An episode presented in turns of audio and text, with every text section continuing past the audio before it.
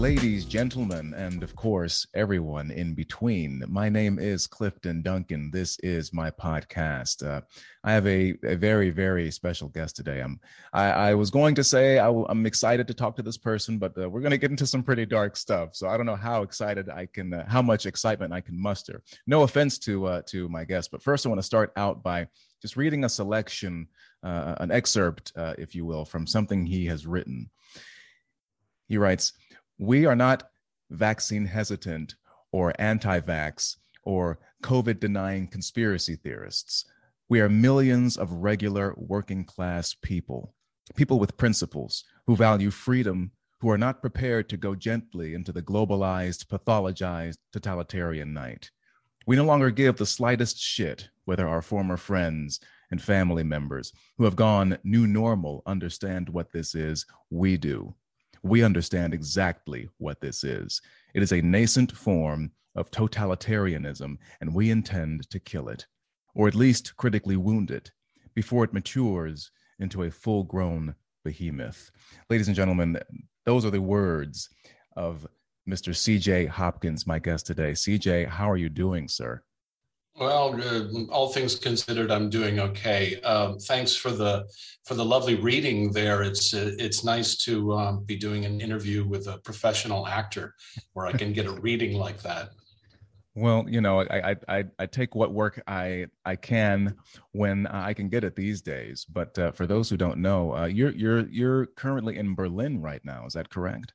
Yeah, I live here. I've been here for it's got to be 17 years now.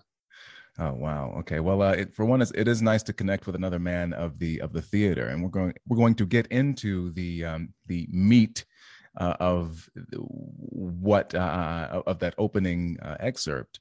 But uh, I kind of want to go back a little bit because um, you mentioned in an interview recently. I know you you're you've been doing um, a a just a a whirlwind of them, uh, and for very good reasons. I think that what you're doing is uh, is fantastic and quite heroic um, in many ways.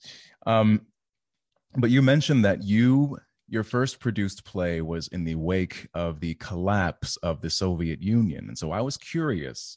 Um, was it an, was was your for your foray into playwriting was it um, was it inspired by that collapse? Um, how how was that? How did that collapse inform uh, your your worldview and uh, and your work? I'm curious about that.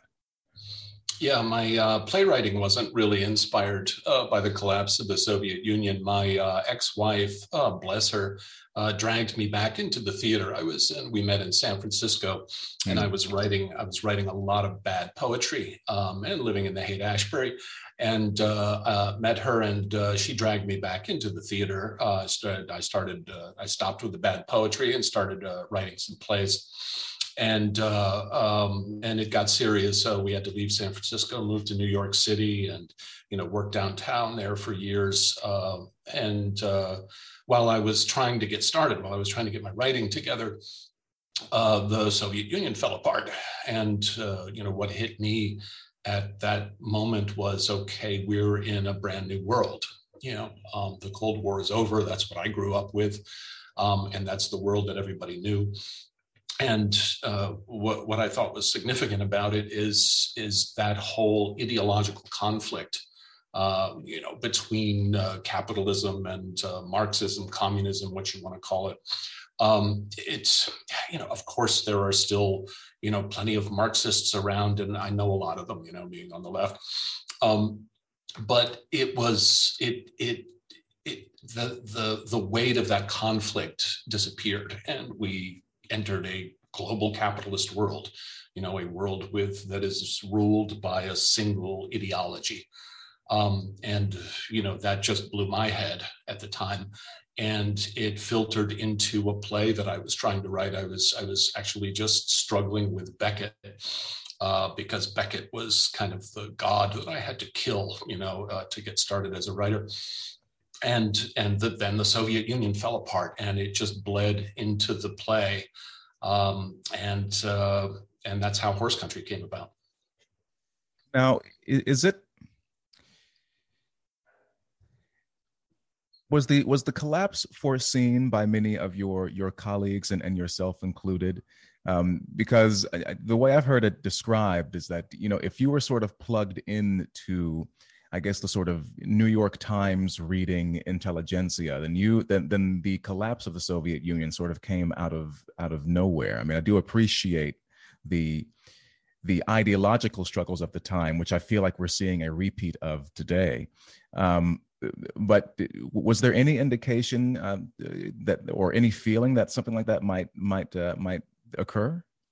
Not in my world. You know, there there there might have been you know smarter and more you know plugged in people than me at that time who saw it coming. But in my world, no, it it, it just came out of the blue. You know, I was in basically you know downtown experimental theater uh, New York City world. You know, it's a liberal world, New York Times reading world, and uh, yeah, to me, it it it came out of nowhere. Um, it's it's funny you say that. Uh, you talk about the the sort of downtown theater, New York, um, New York theater world, which of course has. Uh, as you may or may not be aware, has totally gone into the um, it, it's they've totally drank the COVID Kool Aid, uh, hook, line, and sinker, and um, it, it, you know, one of the reasons I, I reached out to you initially, uh, especially as a playwright, a man of the theater, um, um, you know, and things just keep getting worse and worse by the by the by the day.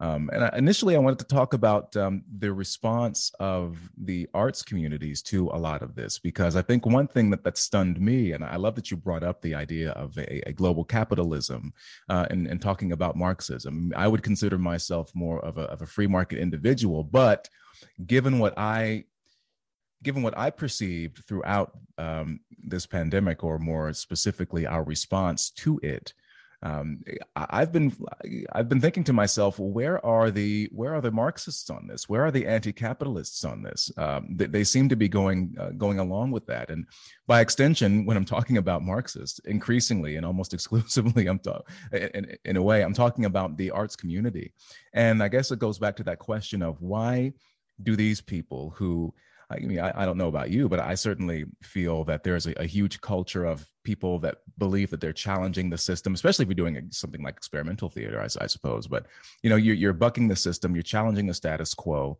and uh, yet here these artists um, in one of the artistic meccas of the universe.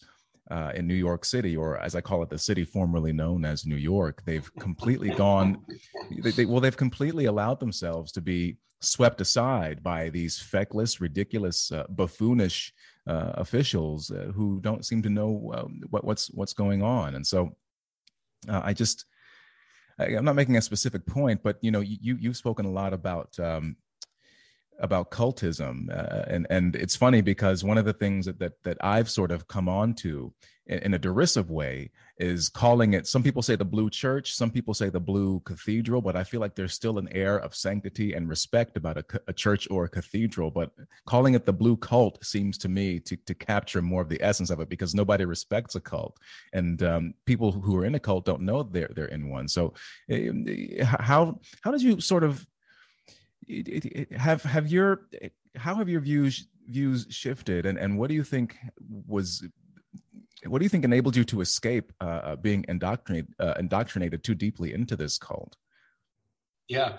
Um, my views haven't changed at all really. Um, you know back in in in new york city you know i was uh, you know i was involved in the the you know, WEF protests against the World Economic Forum, you know, prior to the invasion of Iraq. I helped uh, organize the theater community, you know, organized the big protests prior to the, in 2003, you know, prior to the invasion of Iraq. Um, my values haven't changed at all. I mean, I've, I've kind of watched the uh, left, and I, and I think you have to make a distinction between uh, the left, the political left, people who are actually politically engaged and active, and just the arts community, which, you know, let's let's let's be honest, you know, most of the arts community is not very politically astute, not very politically engaged. It, it's mostly liberal in a very kind of sloppy, uh, you know, uh, just whatever sounds nice to the liberal audience way. Um, so I was always a, a little bit more you know, hardcore. All of, all of my plays are political. Horse Country is probably the least political of my plays, although it does end with an act of violence, um, but to a chair, not to a person. Um, but you know, and then my following two plays, uh, you know, uh, kind of. It's funny because uh, Horse Country is the play that kind of broke me into the theater, you know, internationally, kind of opened the door, and then my next two plays kind of closed that door because they were so uh, uh, so aggressive uh, politically. You know, my my views haven't changed at all. You know, it's I have watched the the same community that was out in the streets for the WEF protests and you know uh, protesting globalization and protesting you know the trade deals and and the the transferring of you know the the offshoring of jobs and so on. And really the beginning of uh, you know when i talk about global capitalism clifton I, am talking about uh, the power that i think we all live under today. And it's not you know it's not the guy in the corner store. It's not the guy you know down the street who owns a little factory and runs it and what have you. You know we're, we're talking about supranational corporate governmental forces that are increasingly ruling our world overriding the sovereignty of you know nation states and setting policy and and and making things uh, happen I was opposing that way back when, whatever it is, 20 years ago. And I haven't changed at all. I've watched the the so-called left. I, you know, I, I, don't I don't really recognize it as the left anymore, but I've watched the the so-called left sort of be co-opted into this don't know exactly what to call it. I, I don't like to see things in terms of, you know, American red blue politics so much anymore. And, you know, I've been in Germany for 17 years. Um, to me, it is, it is, it, is more connected with, uh, with global capitalism writ large you know with with what is happening all over the world not just in the united states and that includes you know, it includes the the, the new normal that's being rolled out. Um, it also includes everything that happened during the Trump years, um, the, the, the the the establishment's reaction to the election of this, you know, unauthorized president and, and everything that was done there. I've written a lot of ess- I wrote a lot of essays about that. I've got a couple of books out about that. Um, it's it's to me it is all part of watching this new globally hegemonic power structure that came into being when the Soviet Union fell apart. It's about watching this new power structure evolve. And what I'm seeing, what I saw during the Trump years, what I'm seeing now with a new normal, it's all part of that evolution. Unfortunately, what, what I've seen is most of what I thought of as the left has has been co-opted, has been instrumentalized, has been drawn into alliance with this global power structure, um, and uh, and I don't recognize it anymore. Yeah. Well, it, it's it's interesting because even before I, I almost jumped in when you say um, you you mentioned a lot of the arts community being um, you know sort of sloppy liberal yada yada yada. And you know one of my things lately i mean glenn greenwald um, uh, on on twitter uh, constantly talks about about liberals or, or, or jimmy dore um, another progressive uh, journalist um, or commentator I, sh- I suppose i should say more accurately. You know he talks about the shit libs all the time. And i keep saying you know please stop calling these people liberal.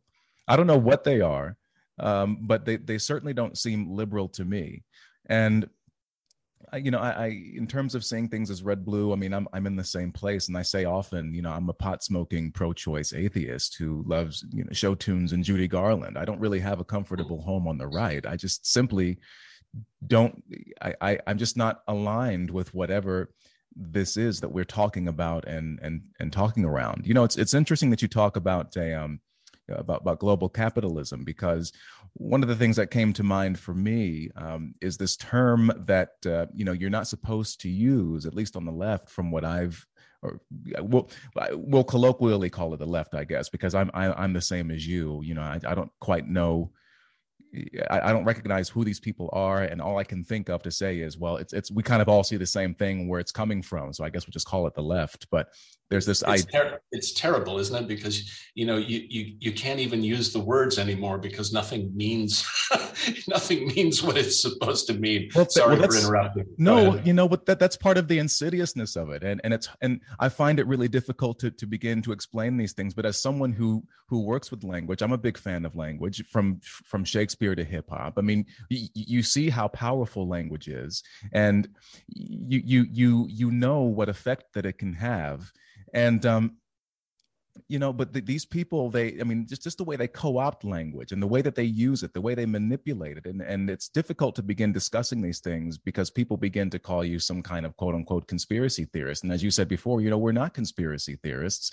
I mean and, and even that term i don't even know what that term means anymore because it, it used to be at least from my understanding, that a conspiracy theorist was someone who had these sort of outside fringe beliefs that were sort of extreme and, you know, all, kinds of uh, things were happening uh, uh on, uh, on, a subterranean level and so on and so forth. But now, increasingly, it seems that that term is being used as a slur for anybody who challenges government dictates. It's very, very strange, and or or even larger special interests. And in terms of large special interests, um, you know, people throw around this idea of globalism, but at least on the left, they say, well, it's just a, a that is a dog whistle for anti-Semitism. And for me, um, it seems like another dodge. It's one of those terms to just shut down conversation. What did you say? A thought terminating cliche is, is what you you you said before uh, uh, previously.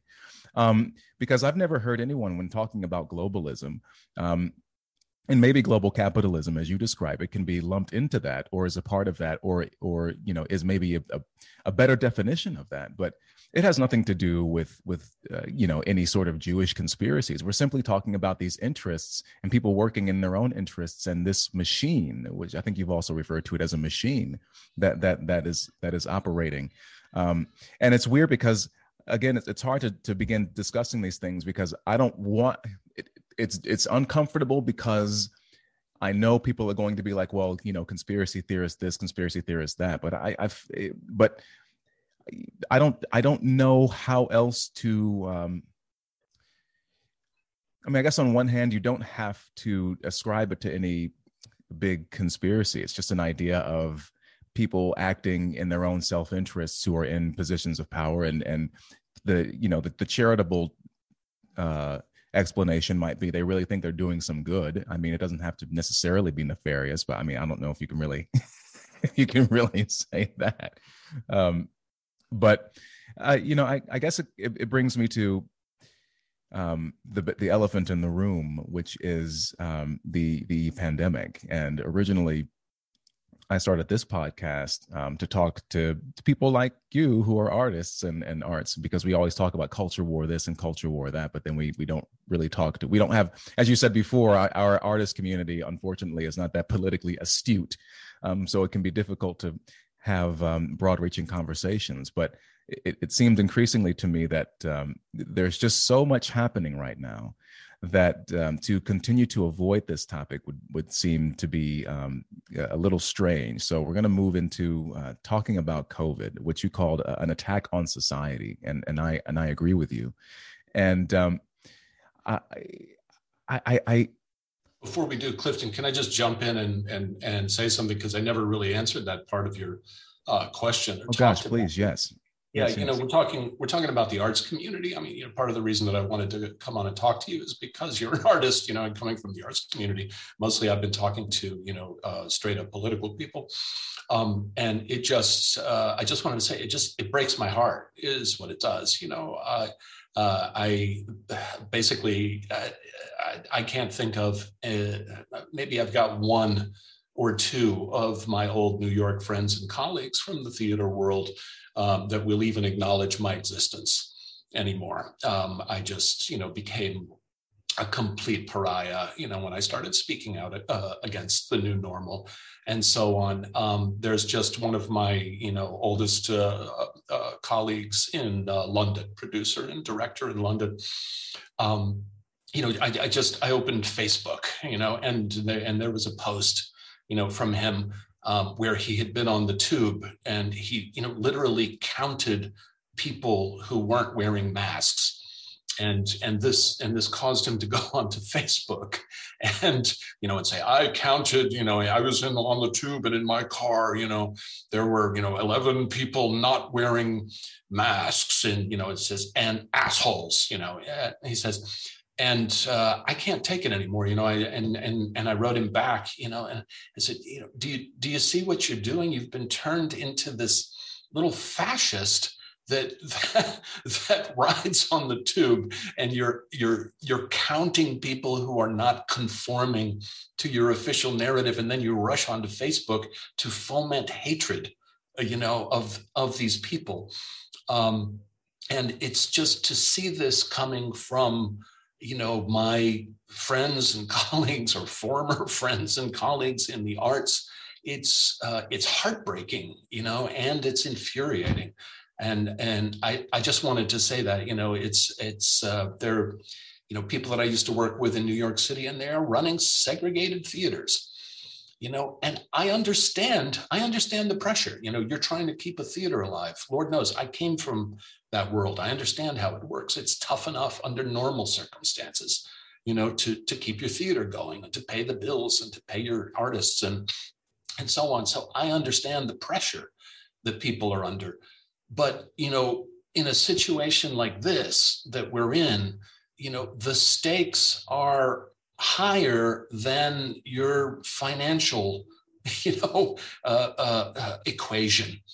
You know, you know it, all, all I asked from the very beginning of this, I think I even said at one point, okay, you've got to run your theater. So you've got to follow the rules so that you can do your business.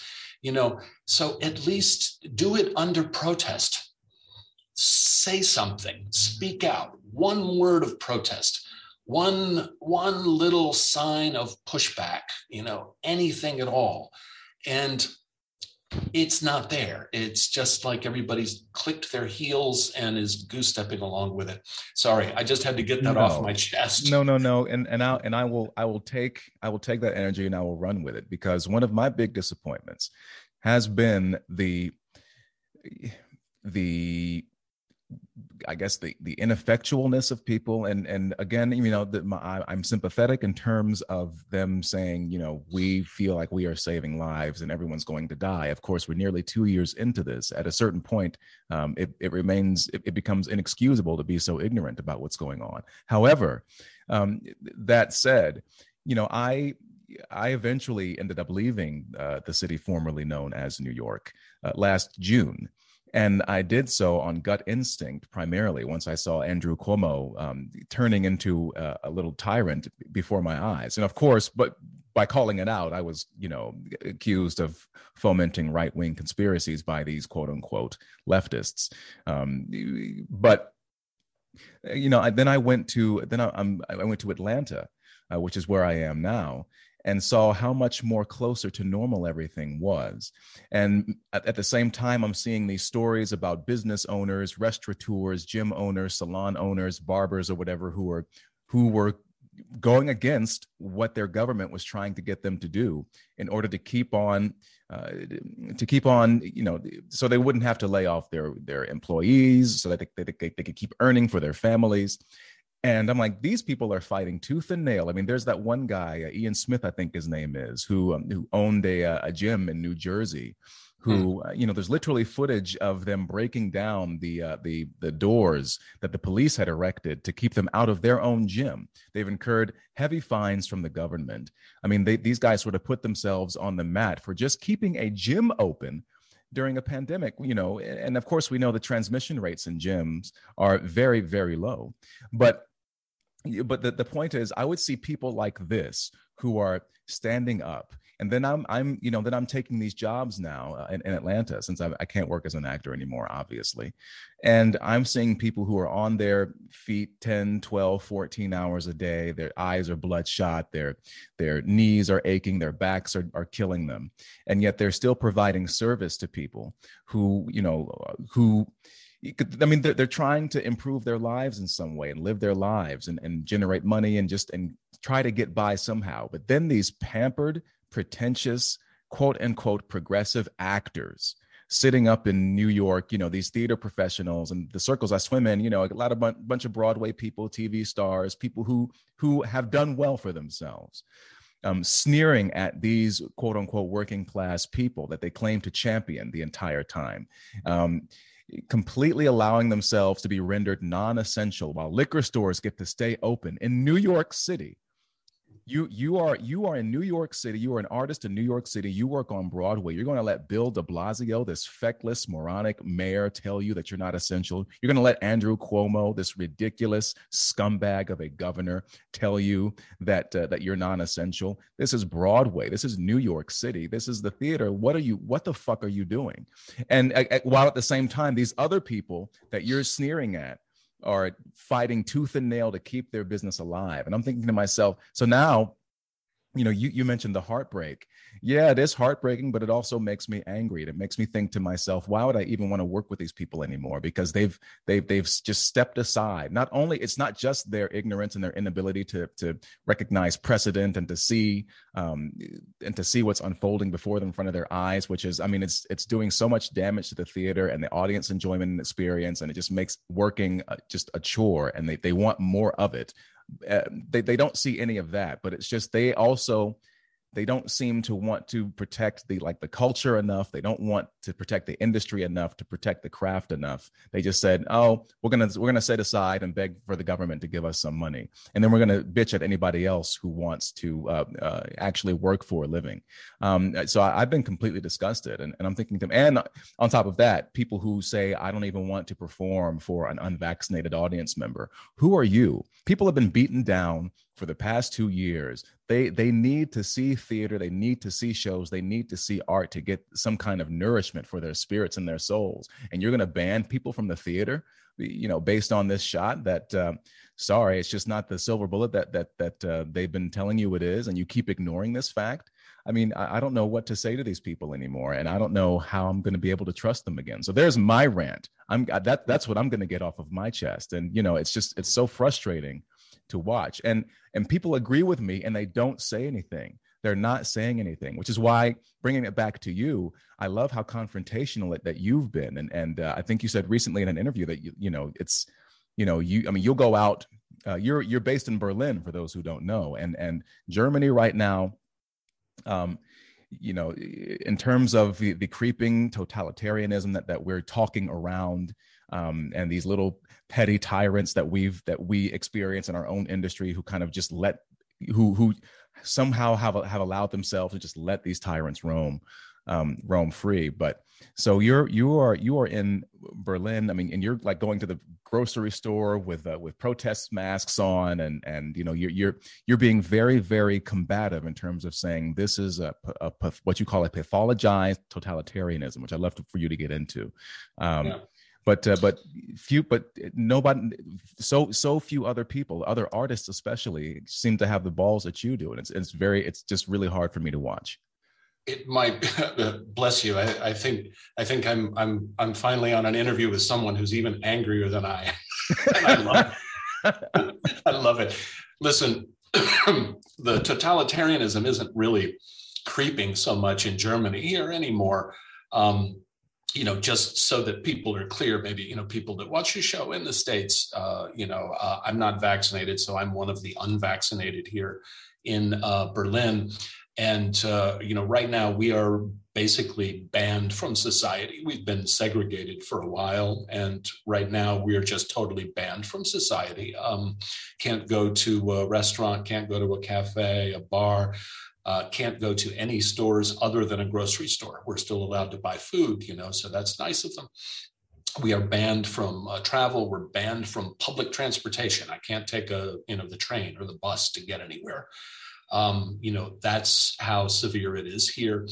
Uh, they're uh, probably almost certainly going to roll out mandatory vaccinations uh, early next year. Austria has already announced it. Um, Greece and Italy are doing it in stages. In if you live in Greece now and you're over 60, uh, if you don't get vaccinated, the government will fine you. Will basically, you know, uh, uh, whatever it's called, they'll take money out of your pension. You know, 100 euro a month. you know, and if you can imagine, you know, an old Greek person living on a, on a pension, you know, the pressure that they're under. So the totalitarianism isn't uh, really creeping uh, so much anymore. And uh, the thing I think that you want me to get into about that, you know, Clifton, I stopped sometime last year. I don't remember when it was, but I stopped talking about the virus. And I'm really not interested, you know, in in arguing with people about the virus anymore. And I'm not interested in arguing about the, you know, vaccines anymore, vaccinations and and what have you. Um, I don't care. You know, uh, I had those arguments. I tried, you know, to show people facts, and it became very clear that you know the the the folks in the you know the Covidian cult weren't interested in the facts and what have you. And I, and I stopped. What I've been trying to do for a while now is to shine a light on what's happening, shine a different light on what's happening. Um, and it's a political light. It's putting things in a political context. Um, you know, you said it. We're two years into this thing. It's ridiculous. It's Orwellian at this point. You know, the idea, the idea that we're two years into the spread of a virus you know and we're and and the powers that be are implementing you know this biosecurity police state society and it's happening here in Europe faster than it's happening in the US, you know, but it's happening in New York and LA and what have you. But they're rolling it right out in Europe. You know, what I said at some point last year was, I don't care if you believe the official narrative, the official narrative, just like they put it out in the corporate media, just like the experts, you know, the, the health experts say it. If you take this official narrative at face value, which I don't, but if you do, even if you do, it doesn't remotely justify the authoritarian, the authoritarian measures that are being rolled out all across the world and that are being rolled out for the long term that are you know if you look at the infrastructure that's being rolled out this is not stuff that they're looking to cancel in a couple of months right? So what i have been trying to do is shine a light on what's happening in a political context right? Because the the the powers that be want to suck us all into a pseudo medical narrative right? They want to talk about viruses and vaccines and and and so on. And basically it's it's that narrative is is hiding what is actually happening and what is actually happening is the rollout of all of these totalitarian uh, uh, measures and, and systems. And so, what I've been urging people to do and trying to do myself is, you know, stop talking about the virus. You know, talk about the totalitarianism. You know, talk about there are there are literally camps in Australia right? You know, they're, they're, putting people in camps. They gathered up, you know, the Aboriginal people and stuck them in camps. Um, uh, the in Germany, the mood in Germany, the, the, you know prominent television commentators are literally quoting Nazi SS doctors, you know, to foment hatred of the unvaccinated.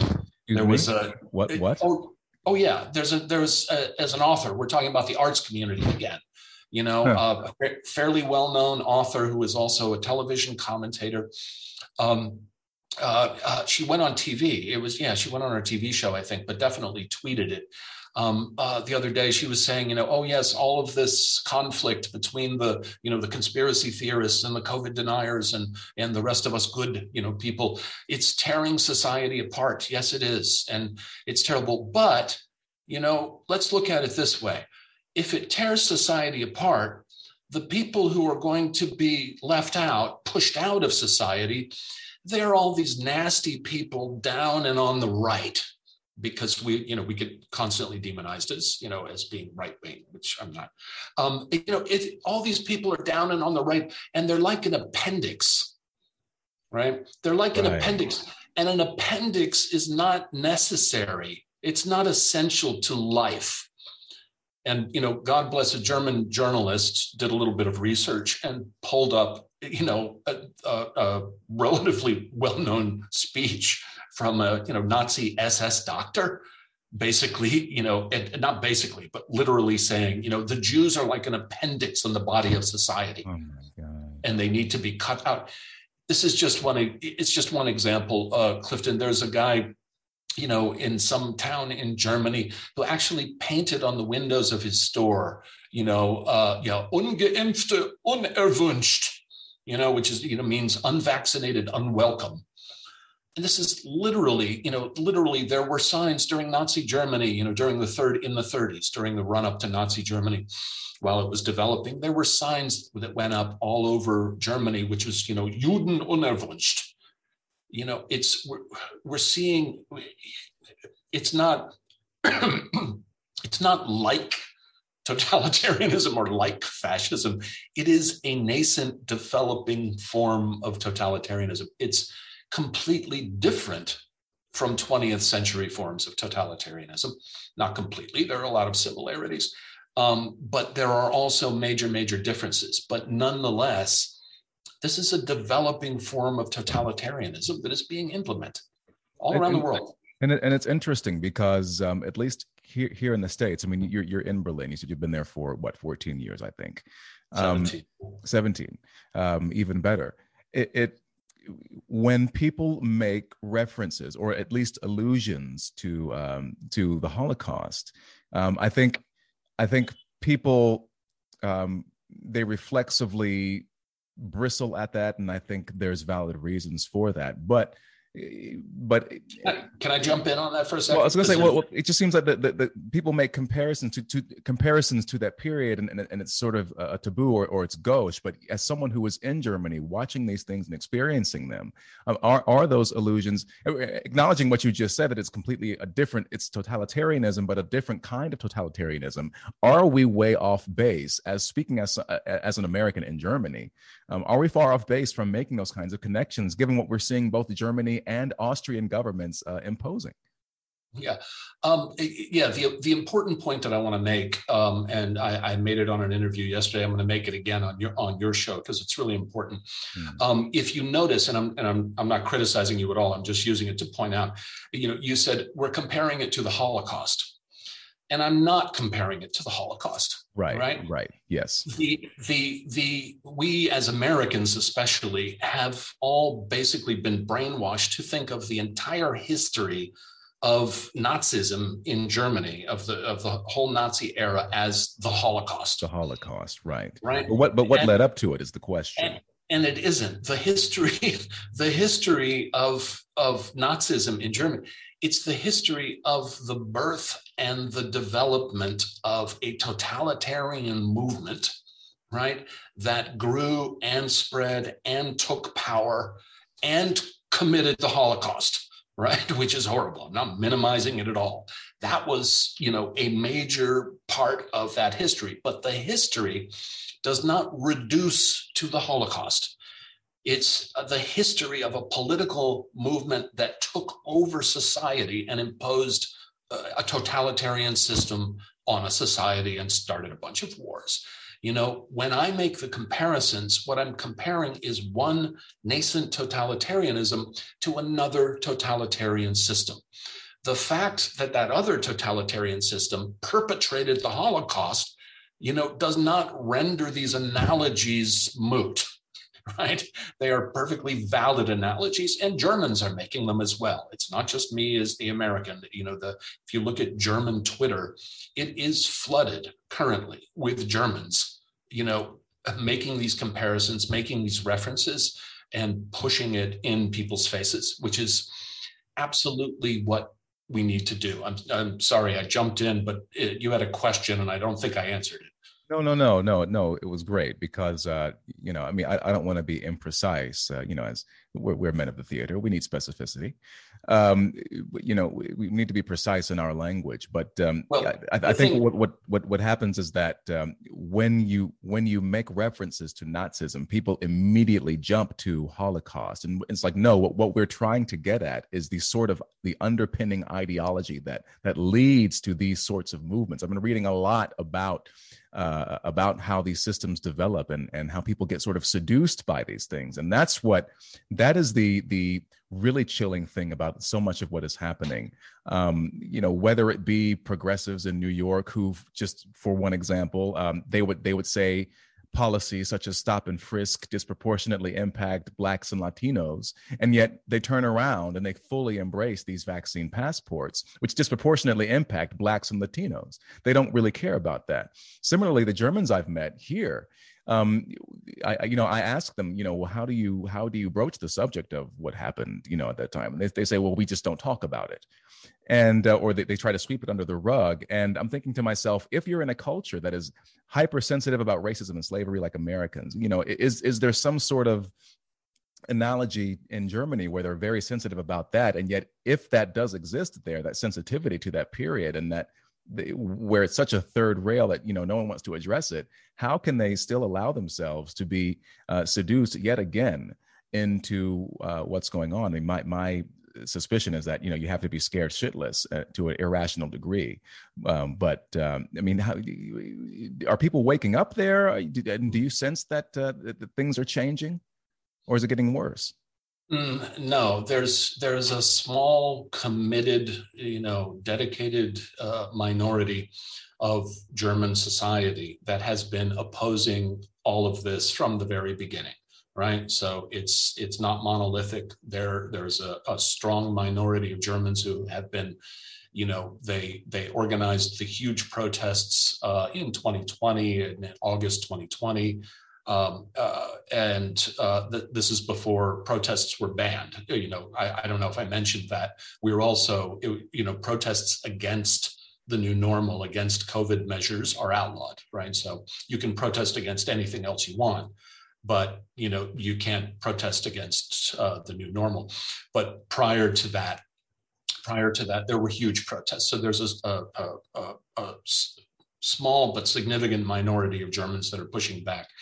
Unfortunately, the vast majority of German society has clicked heels and they are marching in lockstep. And the, the irony, Clifton, the, and the thing that really breaks my heart, part of the reason that I moved here and chose to live in Berlin is because, you know, after the Second World War, from, from, from immediately, you know, in the post-war period, Germans uh, were just conditioned, if you know, from the day that they entered school and in all of the media and the art and everything else, they have, you know, they have been conditioned to be hyper aware of anything that smacks of fascism and to never ever let it happen again right? And that was the Germany that I moved into. That was the Berlin that I moved into, where you know people were uh, just uh, you know hyper anti-fascist because of the history and because they they had looked at the history and and and so on. And so to watch to watch German society behave this way now is just i mean it was stunning to me in the beginning and and and it's absolutely heartbreaking. I think you know you brought up my my my piece about pathologized totalitarianism. And again it's one of the major differences. You know this totalitarianism new normal totalitarianism you know is what i call it usually it's not racial right? It's not nationalistic. It's not uh, uh, overtly ideological it's not all of those things that we've all been conditioned to recognize as fascism, as totalitarianism. It is it is presenting us, you know, not with a with a racial or nationalistic official narrative. It's presenting us with a pseudo medical official narrative, right? So that you know, I'll bring it back to the states. People who you know and I know who would normally just be, you know, adamantly opposed to segregation, right? To social segregation, right? Is segregation based on, you know, race or religion or whatever, right? But suddenly, because it's a pseudo medical narrative, segregation is fine, right? It's absolutely fun. This this this pseudo medical narrative that we've been presented with, this you know apocalyptic virus, you know story that's going to you know kill us all still after two years right and this this narrative has become the excuse and the cover for people to support all of this stuff you know what i'm seeing in germany unfortunately is is and this is a gross generalization and you know and and, and again it does not apply to every uh, german at all. But there is a culture of trusting authority and following orders. And i'm watching it you know on a daily basis you know because nobody's flying you know flags with swastikas and nobody is you know persecuting the jews this time.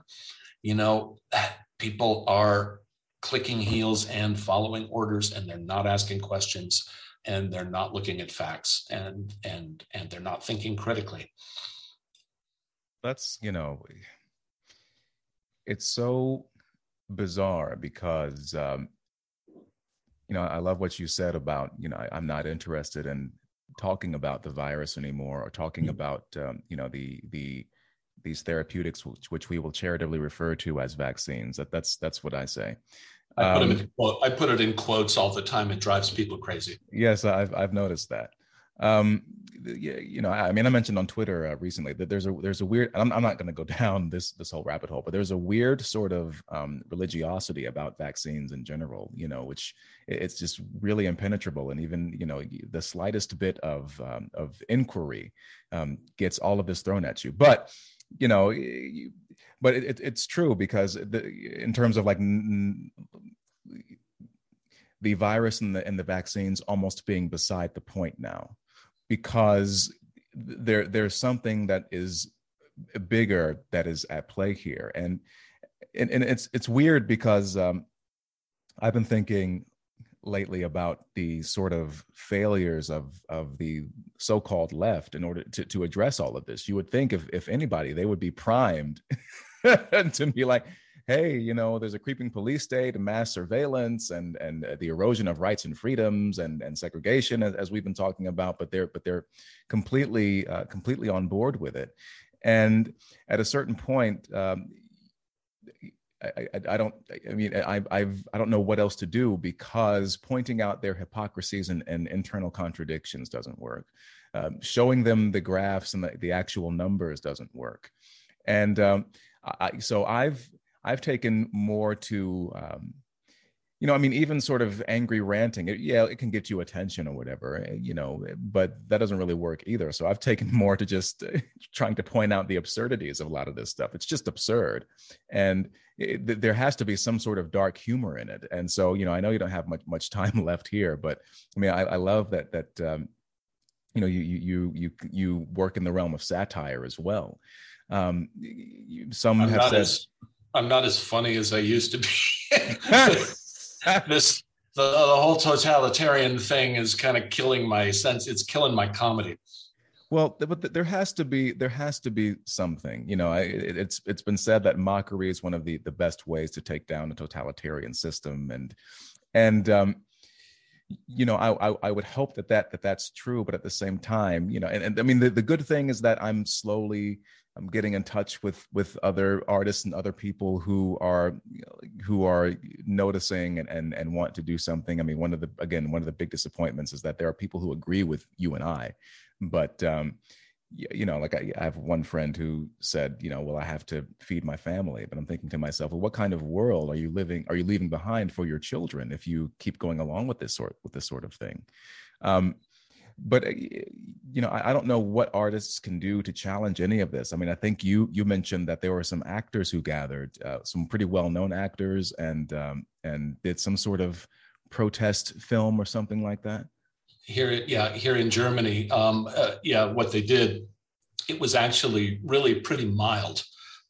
They they recorded all of these uh, uh short videos um, that were doing exactly what you just said. They were just sort of pointing out the absurdity, uh, you know, the, the, absurdity of the whole narrative and the the ridiculousness of the way people were behaving, right? And in so doing, you know, satirizing it and and and you know, uh, urging people to question it a little bit.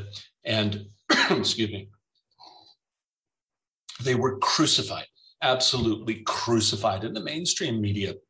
I mean, these people, you know, they were apostates and you know blasphemers, and you know, it was it was br- absolutely brutal.